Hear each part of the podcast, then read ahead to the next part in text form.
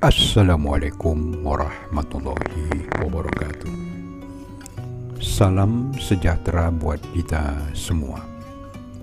Selamat datang di podcast Baca Buku Mengubah Hidup.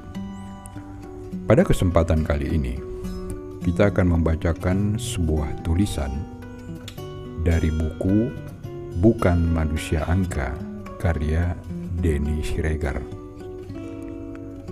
Kita akan membacakan sebuah tulisan yang berjudul Seorang Lelaki yang dimulai dari halaman 23. Berdiri, kata ayahku. Tubuhku yang kecil berdiri. Aku jatuh dari sepeda dengan kaki berdarah, meraung-raung seperti seorang anak kehilangan ibunya. Tapi ayahku tidak mengulurkan tangannya untuk menolongku, sedikit pun tidak. Betapa aku benci padanya. Suaranya yang berat dan dalam membuatku takut untuk mengeluarkan air mata. Aku berdiri dengan kaki terpincang dan kepala tunduk ketika berdiri di hadapannya. Kulihat tangan ayahku gemetar hebat. Aku merasa ini sudah saatnya. Ia akan memukulku karena aku lalai. Aku menunggu waktu di mana tangan yang kekar itu mampir ke tubuhku. Tidak perlu minta bantuan siapa pun jika kamu jatuh, apalagi menangis supaya orang simpati padamu.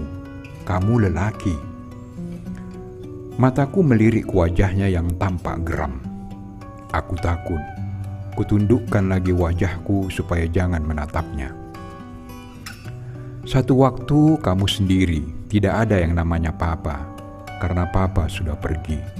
Tegakkan kepalamu, meski kepalamu sudah dekat dengan tanah. Berjalanlah dengan bangga, meski seluruh tubuhmu luka.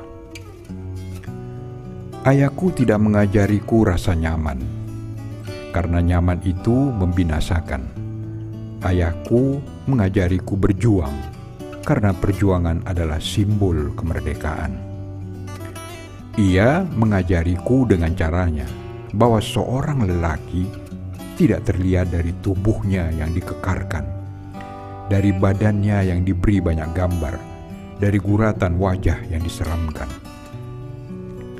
Seorang lelaki bagi dia adalah ketika mentalmu tertempa, karena ia sejatinya dari baja. Jatuh adalah hal biasa, bukan sesuatu yang luar biasa. Tidak perlu menangisinya, tidak perlu meratapinya.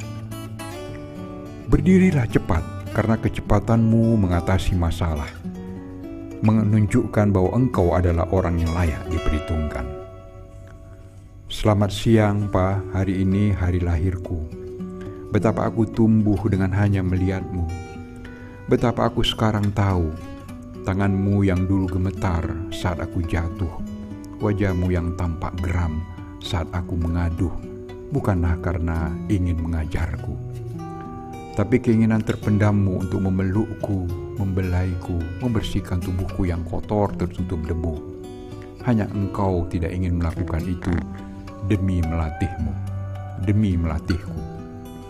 Apa kabarmu, Pak?